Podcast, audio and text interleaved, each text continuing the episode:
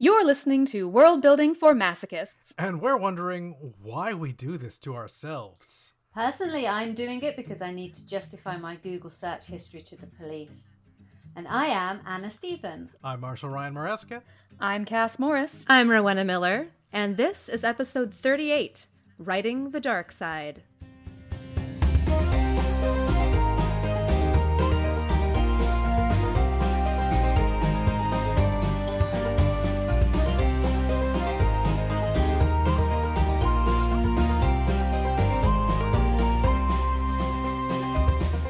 Welcome, Anna. We are so excited to have you here today.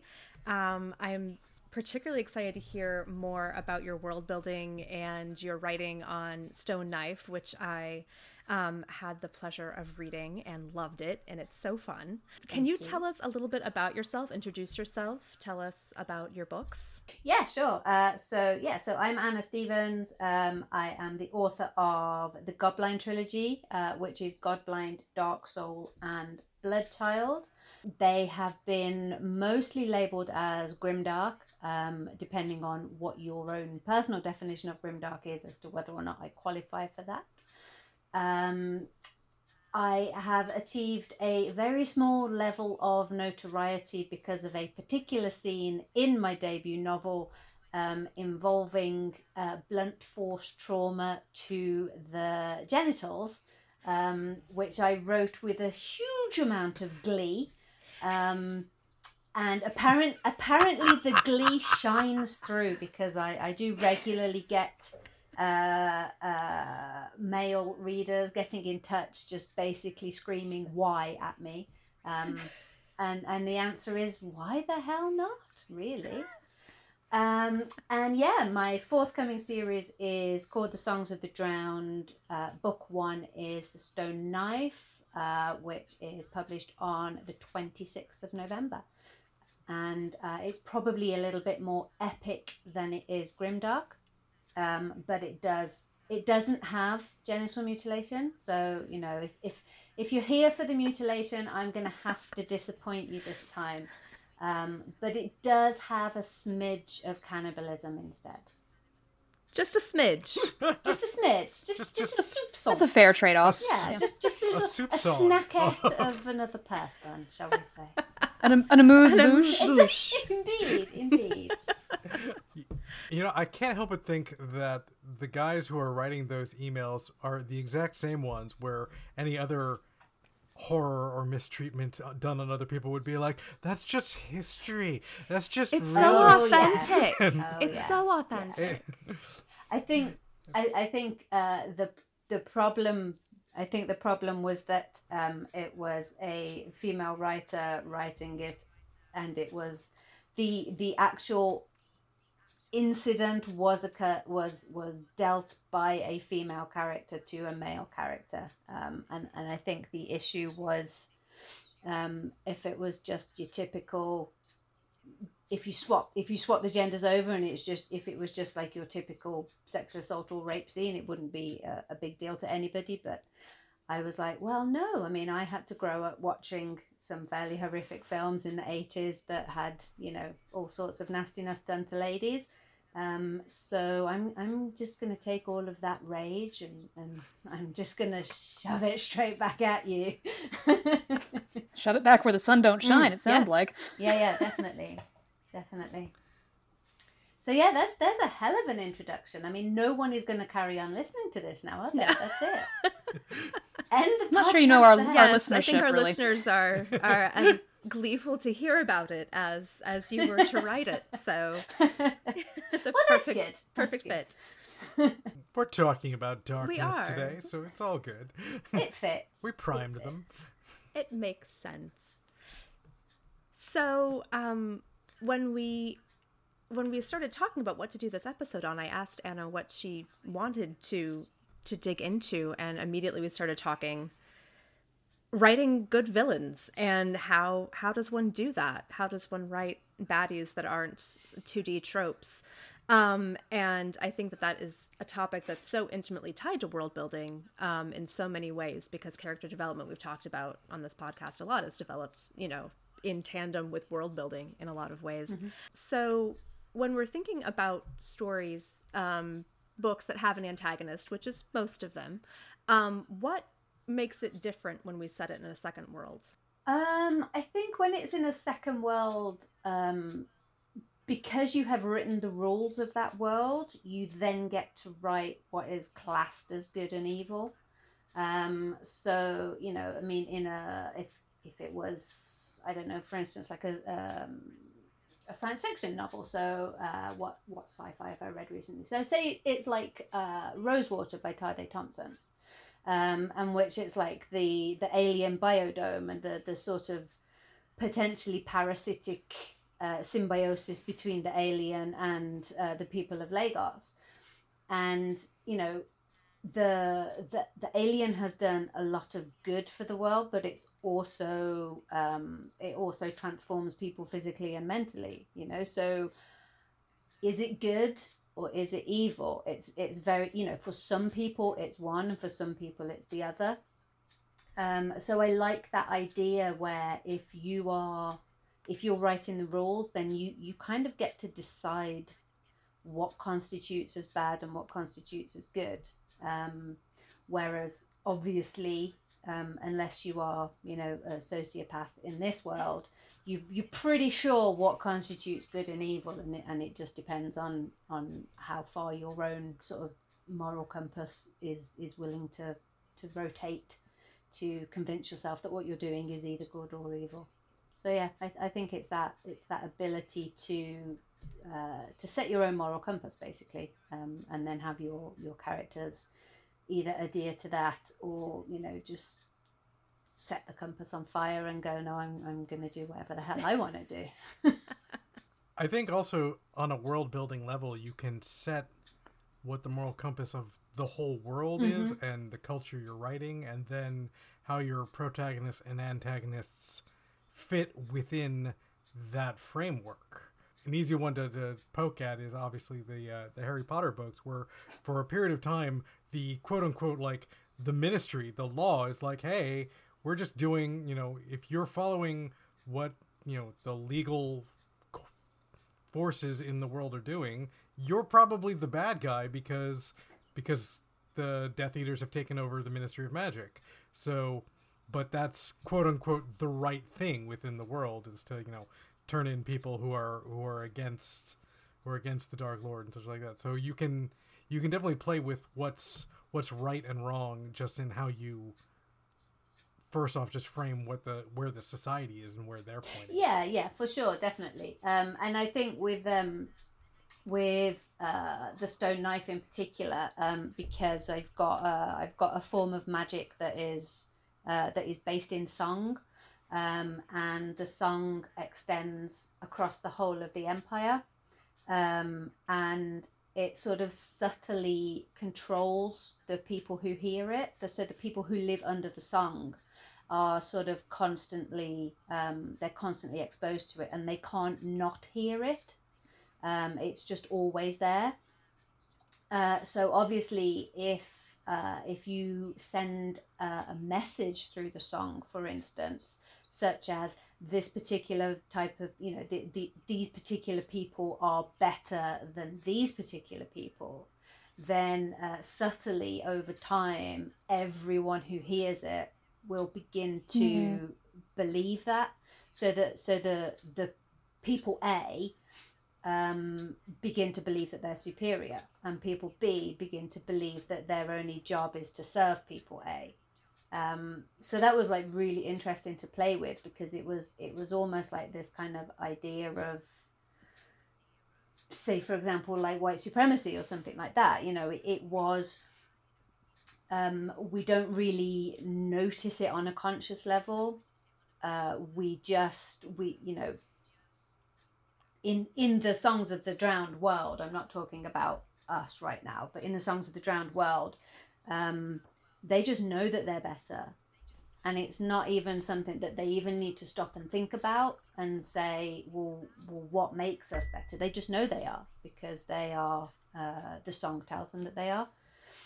And so that was quite interesting to play with, because then you've got people who are coming in and joining the empire, whether willingly or unwillingly, who are then suddenly faced with this idea. And it was really, it was sort of fun, but also sort of tragic to write the characters as they slowly begin to slide from this is absolute rubbish, complete bullshit, I'm as good as you, into these people are so much better than me. Um, and it, it was kind of, it was sort of compelling to explore, but it was also kind of heartbreaking at the same time, because I, I was kind of like typing away and going, no, no, break free, my little characters. um, because despite despite all of the things I do to my characters, I do just want them all to have a happy ending. um, but it's only book one. I mean, no one gets a happy ending in book one. So we're we're gonna, you know, the jury's out on what happens in the sequels. But um, but yeah, it, it was kind of interesting to force myself to write people basically like having emotional and mental degeneration in as much as how they view themselves and how they view their status in society and stuff like that. But I love that too, that it's, you know, evil does not have to necessarily be presented as something that is overwhelming and obvious and kind mm. of like, you know, everyone looks at it, it's like, yes, that is the bad thing, and I see it as though it is a monolith right there. It's, it can be a subtle undertone that's, you know, kind of written through society in these ways. Um, and I love the metaphor of a song for kind of making you think about the things you're hearing all the time and internalizing. Yeah. And yeah, I think, exactly. you know, even though, you know, maybe we aren't drawing a, a firm, you know, analogy to anything in our world, I think that we could probably all come up with examples of things in our real world that are similar to that, that there's an undertone somewhere or something that's just internalized. Yeah. And it has to be, you know, if you're going to fight that particular evil, it has to be confronted in the self as well as in the external. Yeah, precisely, precisely. And I think because I because I wanted to make um, colonialism and empire part of the thing that I was looking at, I was I was trying to come up with, you know, how did we get to this kind of insidious belief that we had the right to go and do all of the things that we have historically done throughout history. Um, and it was just this, you know, it was just this, the conclusion I came to was that people just genuinely believed that they were better than other people. Um, and yeah, you're exactly right. It's, it's just this sort of all-pervasive, never quite articulated, but just constantly there in the background, this sort of belief and this slow reinforcement of um, this is, this is the way, to quote The Mandalorian, um, that, um, that, yeah, so I, so I thought that, you know, something that you can never stop hearing in the, in the form of this sort of endless music, um, would, would be a good analogy for, uh, for that idea of, of how you justify doing terrible things, um, and you justify them as actually I'm doing something good and it's, it's all for their benefit. I think that speaks too to a, a potential that Second World gives us to magnify and literalize things that are sort of subcurrents in society, things that are either systemic or subconscious.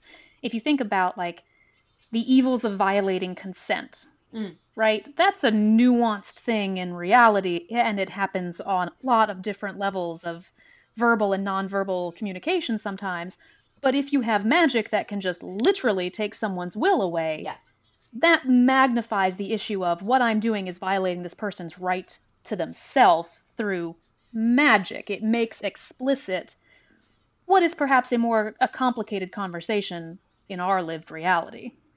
Yeah, definitely. And it, and it's a really great way to bring up topics that are um, that are visible in our world, but possibly aren't discussed often enough, um, and and to just sort of educate people about them, but in a, in like a totally different way. I mean, the other way that you could look at the song is that it's just mass gaslighting.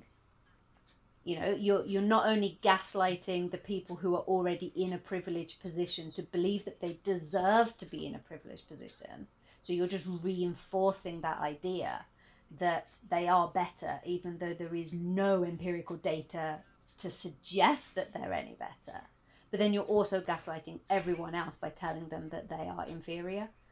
Um, so yeah, so there's there's an awful lot of, now that you've phrased it in those terms, there is an awful lot of um, consent issues and, and violation of consent going on with this idea of, of the song. One thing that I love too about um, the way that you've set up the world is that you can really ask the question too of, in a second world, you can have both antagonist people and antagonist systems. Mm. And, you know, how we can play with that as writers. Um, I know that for me in, in my book, um, it was important to me that I was writing really that the, that the end, the true antagonist was the system itself. It wasn't yeah. one bad person that you get out of there and, oh, all of a sudden everything is fine. Um, but it was the system itself was, was standing in the way of what people wanted out of their lives. So how do we like, how do we go about building an antagonist system versus antagonist people when we're playing with fantasy?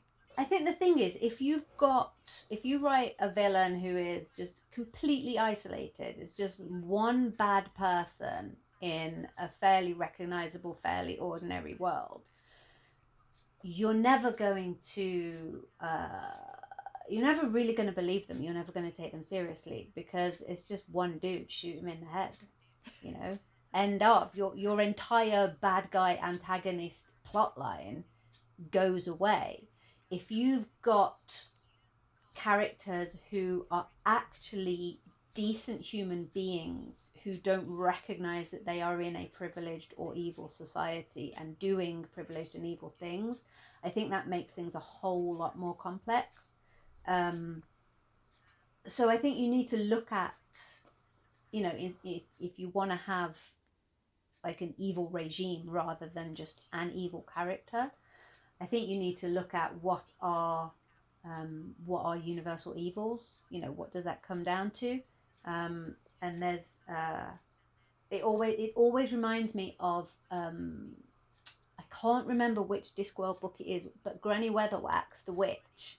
Um, I was about I was holding on to the quote. I think I know exactly. I got that. It's in Witches Abroad.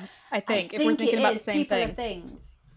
There's, yeah. yeah, Granny Weatherwax, she says, um, sin is when you start thinking about people as things. That's, that is the root of all evil. That's where it starts from, is people as things rather than people as people. Um, and I think that is, that's very much one of the driving themes um, in The Stone Knife, is that the Empire of Songs believes that everyone who isn't Patake, which is their their people, if you're not Patake, then you're a thing. So I think, yeah, I think finding those big universal evils is is probably key to uh, key to setting up an entire world system that is uh, that is evil, and, and that the system as an antagonist itself.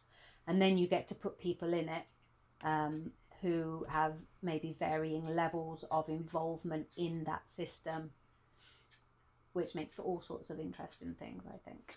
Yeah, you. I mean, on some level, you want to have your evil system, but at the same time, like, I'm now flashing to the bit, I, I don't know what British show it was, but it's like the two guys in the Nazi uniforms with the skulls on their the bad guys? on their collars.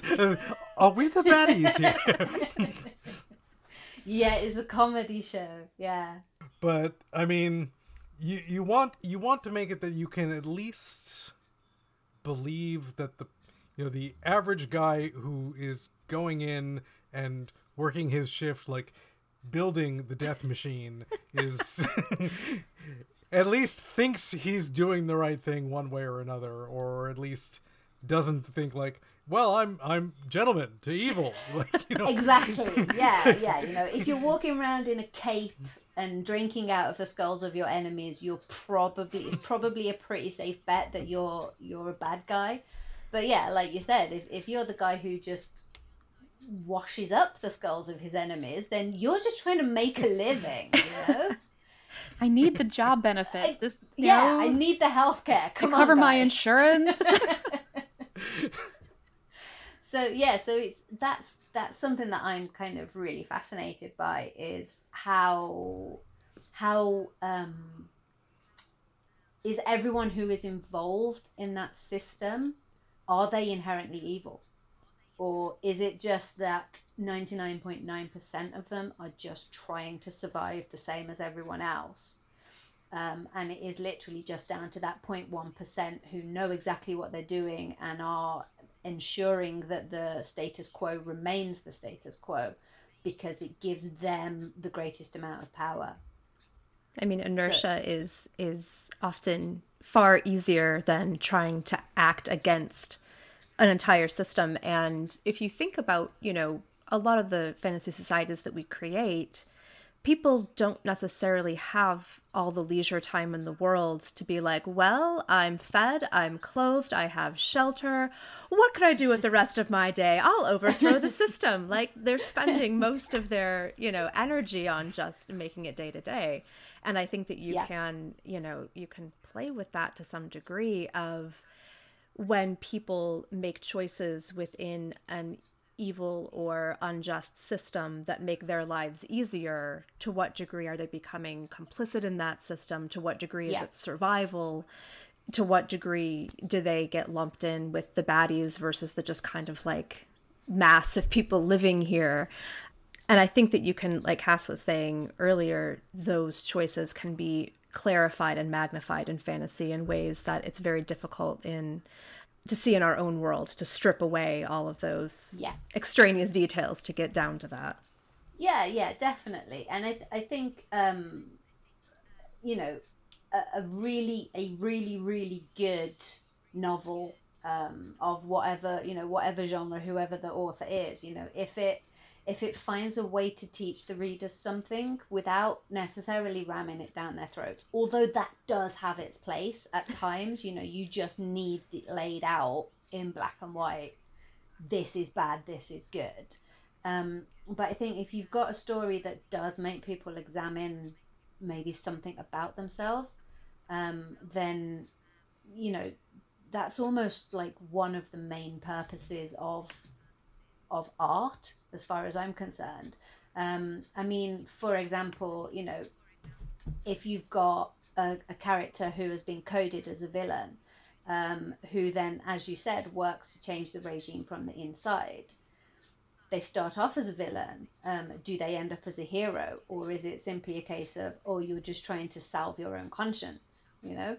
Um, and does that distinction matter if they get... if they get the right results. Uh, but at the same time, you know, I I like examining things like someone who starts out as a hero um, and then gets sucked into the regime and begins to take advantage of it. At what point do they tip over from I'm just trying to survive to do they become a villain in their own right? Um, and how do you handle that as a writer? Because you've basically, you know, you might have spent two books engendering all of this sympathy in your readers. And then you're like, oh, no, sorry, he bad now. And then it's like, oh, shit, you know? What is going to happen? What, you know, how are readers going to react to that? That reminds me that I need to get caught up on Seth Dickinson's series of the that starts with the Traitor mm-hmm. Baru Cormorant, and I haven't read the next mm. books, but Traitor Baru, I mean, the main character, she basically ingratiates herself in this evil empire that's colonizing everything to get into a position of power to tear it down from the inside. Yeah. And does horrible things to raise her position so that she's in a position to do that. Yeah. And I haven't read books two and three, and there's a fourth one also, but like the titles of two and three are The Monster Baru Cormorant and The Tyrant Baru yeah. Cormorant. So things probably don't go well just based on the degree of escalation implied there. Yeah, absolutely. Absolutely. I mean, I, um, I think, you know, when, um, when the film Mulan came out, the live action not long ago, and there, there was, there was, quite a Twitter furore about it, and and the errors that it might have made with Chinese history and all that kind of stuff. Um, but somebody linked to um, a list, like a blog post of, you know, maybe you could have made a film about one of these other ten historical Chinese mm-hmm. women. Um, and I can't remember the name of this woman, but she basically, uh, she, she was she was either a high-ranking princess or she was even empress or something. Um, and her dynasty was overthrown and she was basically taken and forced into marriage with the new emperor. Um, no, she wasn't forced into marriage. Sorry. She seduced this guy, ended up marrying him, had something like four of his kids, supported him through thirty years of rule while secretly assembling an army that absolutely nobody knew about. And then she overthrew her husband of thirty years, who she'd had like four kids with, and stabbed him to death. Um, and I was like, this woman should have been queen of the whole world. She is amazing, you know, but, but she obviously had to become completely complicit with her, um, with her husband's regime, and probably with the persecution of everyone who had been loyal to the previous dynasty. Um, but she did it in order to to end that end that rule, you know. So it's very it is very morally grey. And, you know, is she a hero, is she a villain? I think depending on whether you were which side of that particular conflict you were on is, is gonna significantly impact how you feel about what she did. And which day you were asked. A week before she overthrew him, probably were like, oh, no, this woman is just as bad as everybody else. And then after she overthrows him, like, oh, maybe I'll have to rethink that. Yeah, exactly. I mean, but that's, but that framing is so, like, the difference between your your your horrible terrorists and your plucky rebels is just framing. And Absolutely. Yeah. Absolutely. And it's the whole history is written by the victors, isn't it? Yeah. You know? And I think that's a spot, too, where we can drag our um, kind of our education and experience and the norms of our culture kind of into a second world. Like, one thing that I've mm. noticed a lot is that, and maybe this Americans especially, but people love the rebels. They always love the rebels, no matter what they're doing. And it's kind of like, if you ever look at actual world history, like, this doesn't always go well. Like, yeah. The vast majority of time, a revolution just means replacing one horrible dictatorship with another. Like, it's not always a a good outcome. They are not always, you know, operating on good motivations. But I think, and, you know, I, I can only speak from the perspective as an American, that I think that we just default to, well, the, the rebels are the good guys, of course. Overthrowing yeah. the big whatever it is is good. And it's kind of like, well, we could probably stand to examine that a little bit. But at the same time, as writers, we have to be aware of those biases in creating our second worlds and in creating our bad guys, good guys dynamic, because there are assumptions that we're either going to have to roll with or very deliberately dismantle within our writing. Um, yeah. Or, or risk much confusion and gnashing of teeth on the part of our readers. Well, it's like the French Revolution started out with, you know, noble aims and, and things like that, but it did not take long to devolve into different factions of revolutionaries murdering each other. And then it ends with Napoleon. Yeah, it's like, and it like, didn't even yeah. stick. The trajectory. You know, it's like, yeah. Not, um, not I, only I think would it's you decapitate the... all these people, but it didn't even stick. Didn't even work. Yeah, yeah. But I mean, it's weird how all that murder didn't get us the result we wanted. We don't want a monarchy. Let's have an empire. Uh, sorry? How does that work? Is that better? Wait, wait hold, I don't think. Hold on. And then rinse, repeat like seven times. Yeah.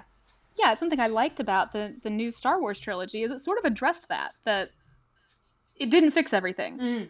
And evil did still lurk, and it regrew, and it wasn't dealt with swiftly enough, and it came back, and uh-oh, we now we have to fight the same fight all over again. Ugh, yeah. It's exhausting. Yeah, I mean, I don't... Um, whether whether in a, a secondary world or this world, it doesn't... It, it seems like a cycle that is almost impossible to break, because at the end of the day, it comes down to people wanting power. And until you mm. can evolve the entire human race out of the lust for power, it is probably just going to keep on happening. Which Humans is my, God, human. that's a depressing, that's a depressing thought, isn't it?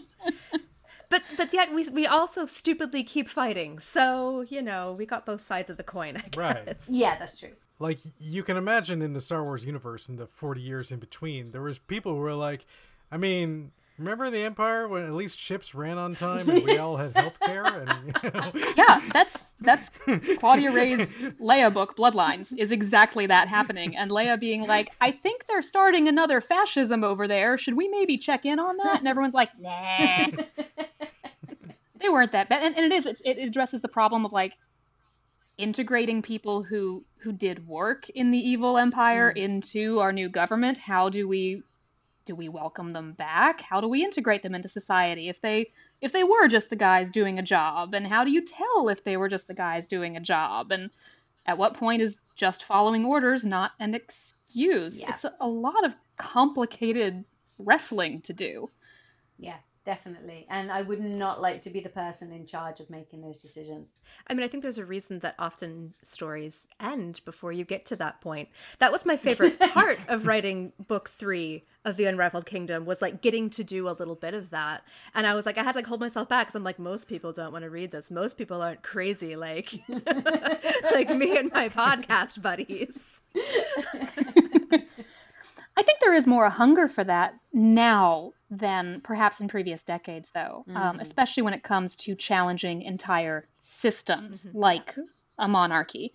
I, I think readers are wanting more of that wrangling, perhaps. And and then the, the challenge for us as writers becomes still making that an interesting story, still yeah. making that dynamic and dramatic, which I think that's where, where you sort of get the flip problem of, you know, if, if we want a complex dynamic system to take down rather than just Sauron, how do we still personalize it? You know, yeah. who represents, who who is the biggest dickhead of them all that represents all that we hate in this society that we can sort of focus our energy onto and feel satisfied when at least that that that jerk is taken down. Yeah. That was when I was writing Velocity of Revolution, that was like the hardest part to figure out for me, of like, who is my antagonist here? Because like I I had in an initial outline like a character who sort of represented like the personification of that, but then when I made some shifts from my outline, like that character was gone. Then I was like, well, who damn. is it? Who's? I was like, damn, it is just the system, isn't it? Oh, that, which then helped me figure out the ending a lot better than what I originally had. But it, it was definitely this question of like, you know, it cannot, even if you have a character who represents that, it cannot be as simple as, well, we beat that guy, so therefore everything's gonna be fine yeah. now. Like, yeah. No, no, but like, I think that was the, the nice simplistic way to do epic fantasy. Mm-hmm, mm-hmm. But now I think people less want, they less want the, the rebellion against the Dark Lord, and they want the Continental Congress after the Dark Lord is defeated. And I think there's still, I mean, like, there is still a place and a value in, in the less complex stories. I still love Lord of the Rings, and yeah. I weep like a child when good conquers evil. There's something satisfying in that, but we require different kinds of satisfaction. You don't want to eat the same meal every day, and I'm really glad that speculative fiction is branching outside of that narrative more and more. So here's a question. If you are going to write a story where the focal point antagonist is not a system, but is in fact a person, or maybe even a group of people, but it's it's focused. How can we do that while maintaining good integration with world building and also not writing cardboard cutouts? Like, not Snidely Whiplash. Um, I think for me, for me personally, uh, and this is part of my actual writing style, is that I write multiple points of view.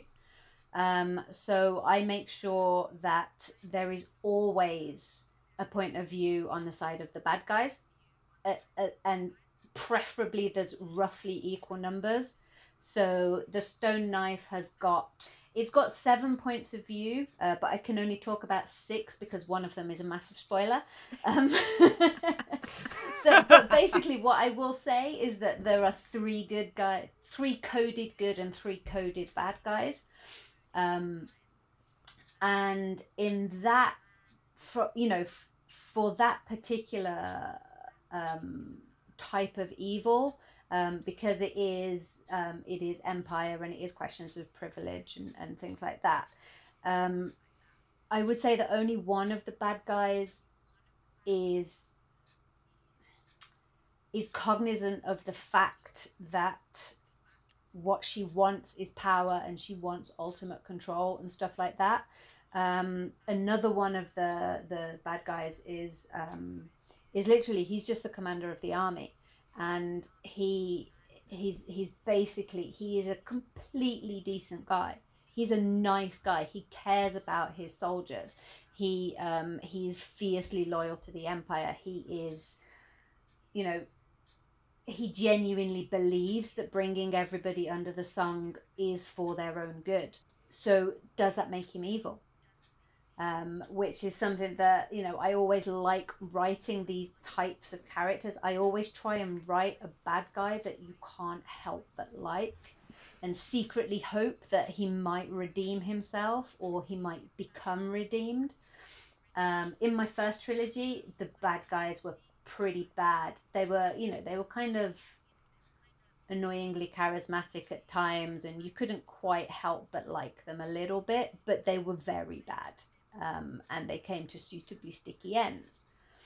But with this new trilogy, I wanted to blur that a lot further. And and so, I mean, even I am not sure how many bad guys are going to live to the end of the trilogy. Um, maybe all of them. I don't know. I mean, and are they going to go on redemption arcs? Again, at the moment, I don't quite know. I've got some vague ideas. Um, but I think... you have to make them as real and as complex and as three-dimensional as you make your heroes. Um, because otherwise, I I, I want to make it as difficult as possible for the reader to know who they're supposed to be rooting for. And and th- so that's basically, that's how I approach writing my villains, is that they need to be in their own way, in their own world, in their own society. They need to be as good and kind and generous um, to their own people as as the heroes are good and kind and generous to their own people, um, so that the reader is like, God damn it, I really like this guy and I don't think I'm supposed to. Um, but I think for me, that's what makes that that's what makes villains a lot more Um, a lot more relatable, and people that you might you that you could imagine actually meeting on the street if you if you were having a really bad day. Um, you know, not not someone, not a you know, not a, a, a giant flaming eyeball in the sky or uh, or or Voldemort. I I think for me, like, the two key things are a that whatever they want makes sense to them, yeah, even if it's absurd, like. This whole conversation been flashed into that one panel from an issue of Spider-Man where he's yelling at this villain who's also whose name is also Sauron. He's like, you you know, with all your scientific knowledge, you could have cured cancer by instead of making people into dinosaurs. And Sauron responds, I don't want to cure cancer. I want to turn people into dinosaurs. Curing cancer sounds super boring. I mean, dinosaurs? How about I make you... I can kind of appreciate this in some yes. ways. I mean... Creative thinker is Sauron. Yeah, yeah. So, dude is it, literally it means... a pterodactyl. So yeah. And then the other thing is, I think, like an actor, is can you make your villain fun to play? Like, mm-hmm. can you make it be that that's your reader is going to look at that and be like, man, I want to see that guy in a movie, or, you know, just because it's going to be a fun, juicy role. And those are yeah. those are the two things that are always in my head when I when I think about how to write villains. I am such a sucker for the affably evil trope, the mm. charismatic oh, yeah. villain. Yeah. I mean, give me Richard the Third walking out there and telling you with a smile, hey, I'm going to murder a bunch of people. And you're going to sit here and watch me do it. It's going to be great. Yeah. Like yeah. a character, is, especially when an actor can embody that well. But in, in writing, if you can write that kind of magnetism and charisma, then it does bring whatever evil things they're doing. You, you get this visceral enjoyment out of it, yeah. even if you don't agree with what they're doing at all. Yeah, yeah, definitely. Die Hard does not work without Alan Rickman playing Hans Gruber. Like, yes, you know, it, it requires that, you know, that level of like, you know, yeah, he's just there to rob people and doesn't care who gets killed in the process. Yes. But, but it's Alan Rickman. Yeah, one hundred percent. I almost like want to know too. How how does this particular villainy fit into this world? Like, how is this world able to yeah. produce this particular villainy? Unless it's that someone is just so psychopathic or sociopathic that it's just this twisted. And you can do that well, certainly. Um, I, mm-hmm. you know, there are certainly examples of just taking someone who, you know, like Marshall said, it made sense to them, and you believe it.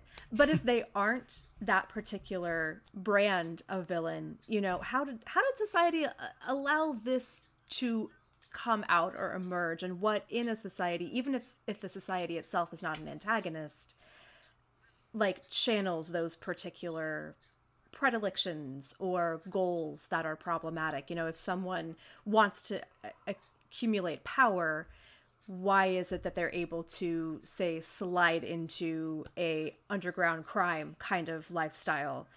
And like, that has to have a, a framework, a scaffolding of world building around mm-hmm. it that still allows that particular, you know, villainy to, to happen. Pressure point, yeah. Yeah, it's like, what's the pressure point that makes them crack? And I think like the Batman villains are almost a good example of this, because even though Gotham is clearly a broken world and a broken system, the narrative rarely treats that system as the thing to defeat. Yeah. Because Bruce Wayne has lots of money and probably could if he wanted to. Anyway, but no, the villains are all fascinating because they they each come from a specific pressure point, either something that happened in their past or um, a particular thing they care about. Mm. Some relationship gone wrong or some response they're having to the outside world. You know, Poison Ivy is an environmentalist. That's where that comes from. She's yeah. just a terrorist about it. Um, finding those things, finding, finding even in a functioning society, which I would not call Gotham, but if you're building a essentially functioning society, there are still going to be those cracks and fissures where the magma bubbles up eventually. Yeah, definitely, and I think um, I think that kind of harks back to that that idea of, of of universal truths. Is like we can see how it happens in our world. It is very very easy to imagine how it would happen in uh, in a secondary world, in a in a created world, um, unless you are writing a book that is quite literally a utopia. Um, and if you were, I would argue, what the hell would you write about? Because, because you know, I mean, one of the most fundamental seeds of story is conflict, whether that's an internal conflict, an external conflict. Um, it's about challenge and change and transformation. Um, and if you were writing a utopia, none of that would exist, really. Um, so... I think whatever type of society you write, and, and even if, um, as Rowena said, even if the system itself isn't the antagonist, there are always going to be people who fall through the cracks. Um, you know, somebody somebody poured their life savings into a farm and, and there was a drought. You know, it's as simple as that. All of a sudden, you've got people who are living on the edge, and they have then got to start making decisions about what do we do to stay alive. That doesn't automatically code them as a villain, but it does make them a very desperate character who could do very bad things. But potentially they could still come out of the narrative as a hero. You know, they could come out as a Robin Hood type character, you know. I had nothing, um, so I stole it and then I shared it out with my mates. You know?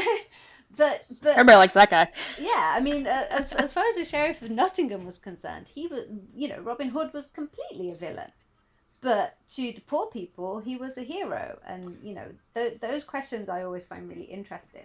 Um, but but yeah, you know, there's life and society are so precarious, and un- unless you're writing a culture in which, you know, someone's crop fails and they are immediately, you know, gonna starve to death, and all of their friends and neighbors rally around and take them in and support them through it, then you're always going to have people who are forced into making bad decisions and and potentially forced into crime and, you know, and things like that in order to uh, just in order to survive. And sometimes people being people just make bad decisions even when they aren't in a precarious, yeah. precarious position. And I always kind of like seeing, you know, well, what, you know, what series of events leads to the bad decision? Why, you know, why that bad decision? You don't have to have a full, obviously, kind of villain origin story to make that happen. But just how is how is that decision available to your to your antagonist in one way or another? Or, you know, is it just the one decision, or do you have to pile a decision on top of a decision on top of a decision until you've hit some kind of a point of either no return or a point of very difficult return? You can't just turn around and walk away. Yeah, I think um, I, I think a lot of it is is sort of multiple repetitions of something that eventually wears down a character. I mean, one of the, you know, something that you see fairly often in um, in fantasy that has a strong military or war theme is um, is the soldier who's basically just dead behind the eyes. You know, is is the soldier who, you know, at the end of their first battle, they um, they sat on the ground and cried. But, you know, that was ten years ago, and they've killed one hundred people since then. And now they're just like, oh, his boots look like they'll fit. I'll have them. You know, and there's there is no um, there is no emotional fallout for them for the fact that they have killed another six people today.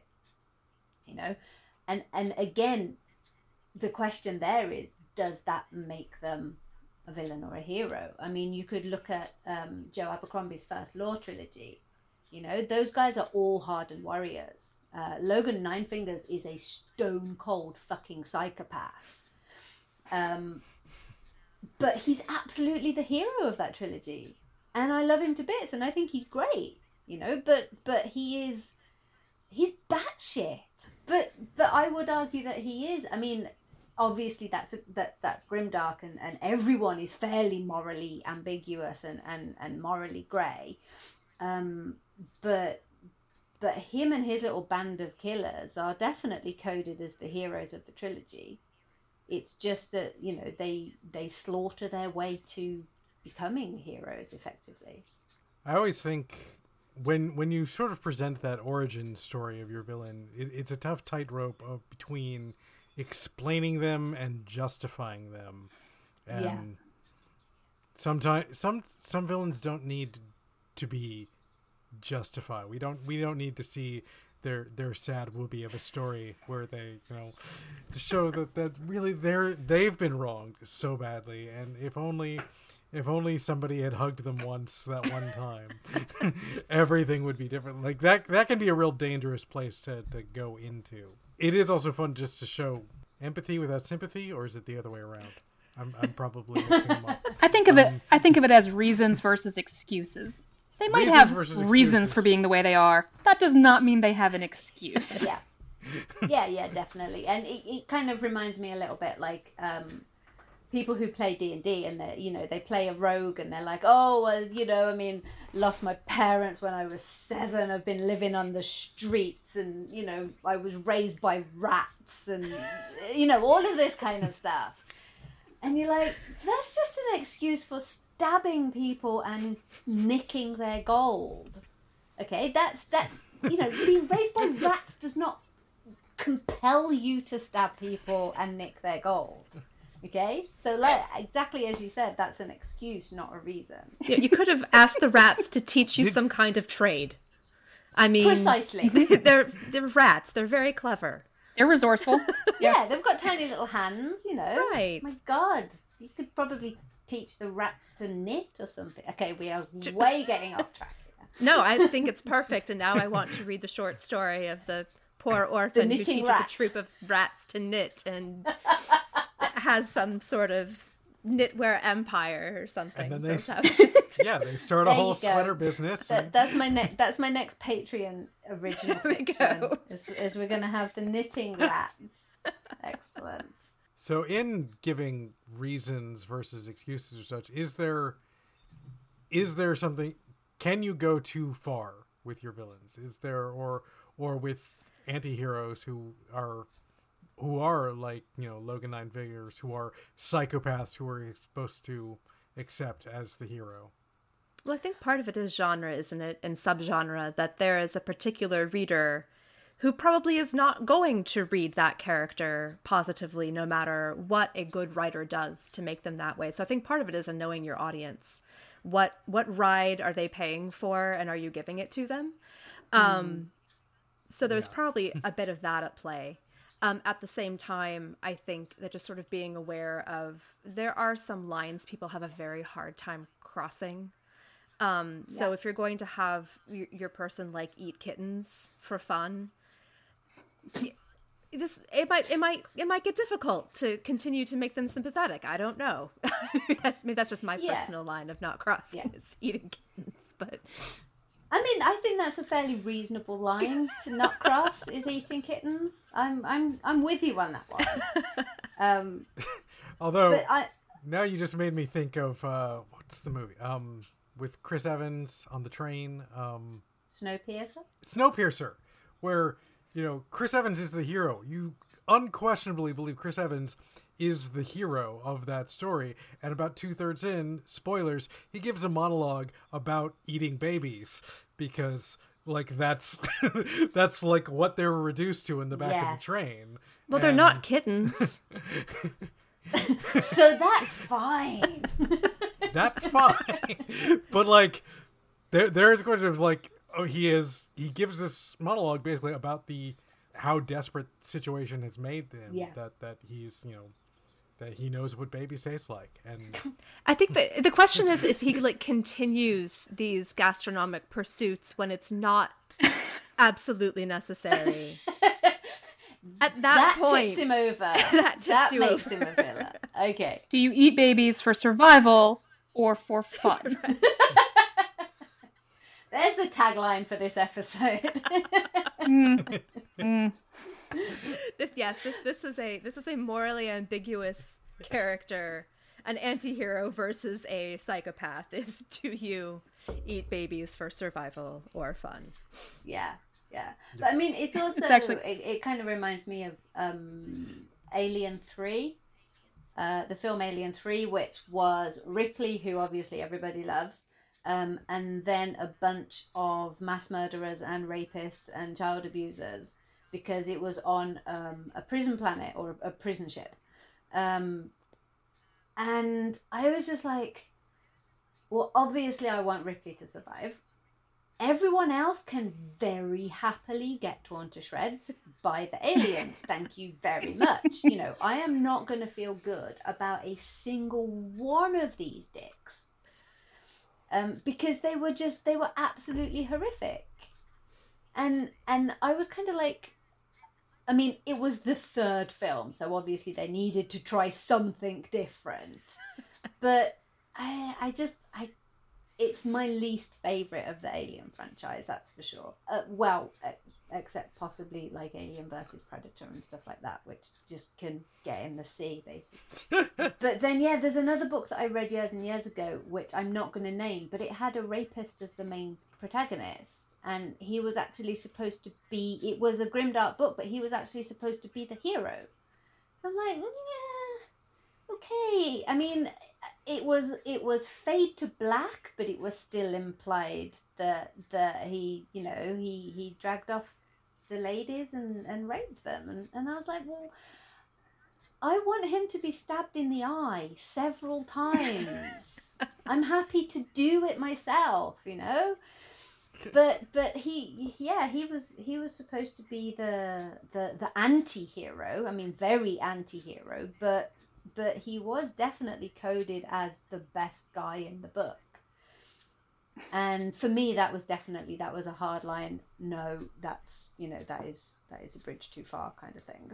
Yeah, if that's the best guy yeah. in the book, just and yet throw you them probably all got out. More angry just, emails yeah. than just... the person who wrote that. Yeah, start that society right over. yeah, yeah, precisely. Hit the doomsday button. Press the reboot button. A reset.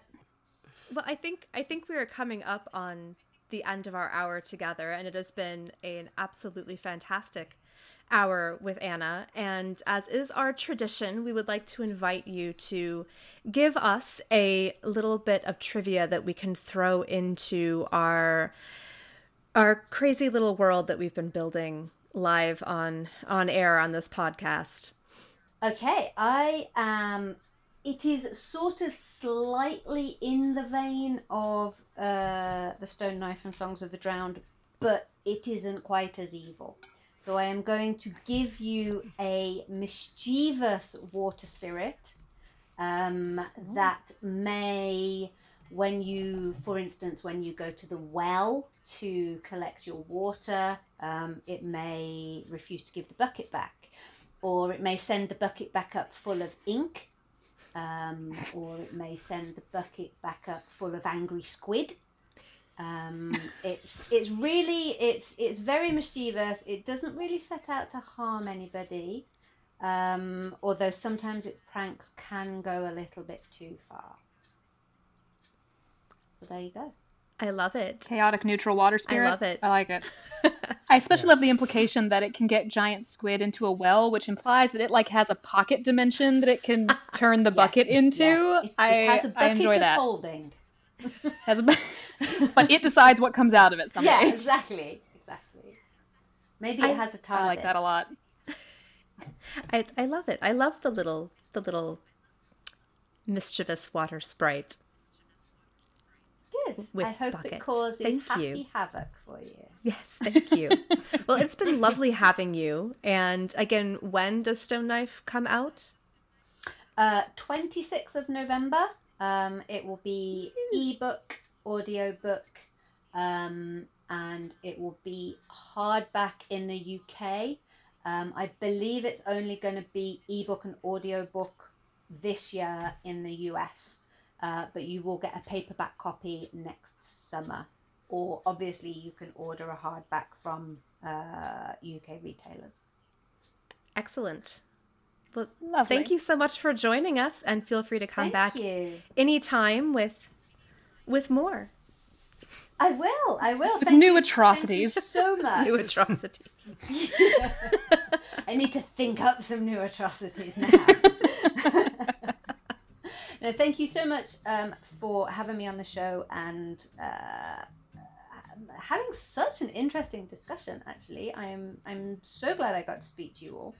Um, and yeah, it's been great fun.